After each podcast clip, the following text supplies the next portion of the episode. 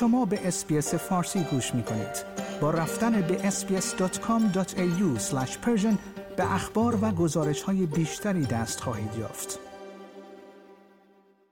کلیر اونیل وزیر کشور استرالیا به تازگی فاش کرده است که سازمان اطلاعات و امنیت استرالیا موسوم به ASIO یک توطئه مداخله خارجی را که هدف از آن هدف قرار دادن یک ایرانی استرالیایی مرتبط با اعتراضات اخیر در ایران بوده است را خونسا کرده است. خانم اونیل صبح امروز در سخنرانی خود در دانشگاه ملی استرالیا گفت امروز می‌خواهم با جزئیات بیشتری در مورد دخالت‌های خارجی از یک کشور خاص صحبت کنم. ایران. من باید تاکید کنم که دخالت خارجی فقط از یک کشور انجام نمی شود بلکه توسط بسیاری از کشورها در سراسر جهان انجام و هدایت می شود ایران یکی از آنهاست.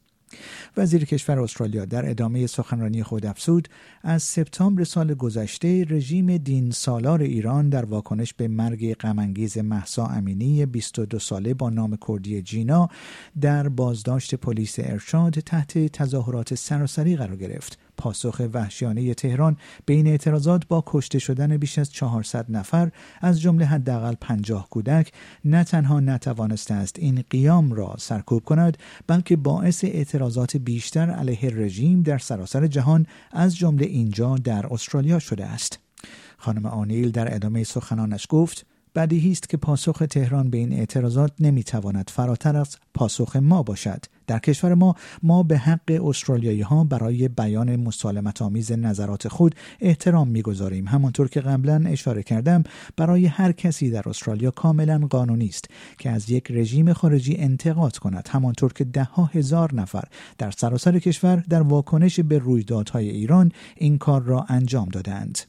وزیر کشور استرالیا افزود آنچه که ما مطلقا تحت هیچ شرایطی تحمل نخواهیم کرد تلاش رژیم های خارجی برای برهم زدن اعتراضات مسالمت آمیز تشویق به خشونت یا سرکوب دیدگاه است. ما اقدامات خسمانه در قالب نظارت آزار و اذیت یا ارعاب علیه افراد یا اعضای خانواده آنها را در اینجا در استرالیا تحمل نخواهیم کرد. دولت استرالیا و آژانس های امنیتی ما برای محافظت از استرالیایی ها و حقوق دموکراتیک آنها اقدام خواهند کرد.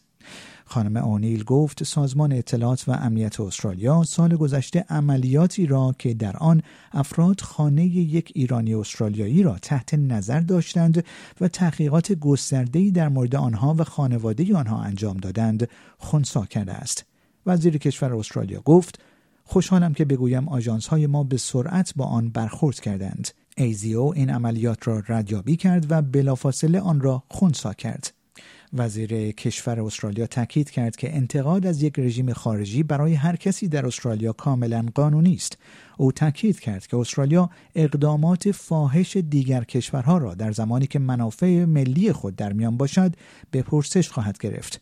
وزیر کشور استرالیا افزود آنچه که ما مطلقا تحت هیچ شرایطی تحمل نخواهیم کرد تلاش رژیم های خارجی برای برهم زدن تظاهرات مسالمت آمیز تشویق به خشونت یا سرکوب دیدگاه است.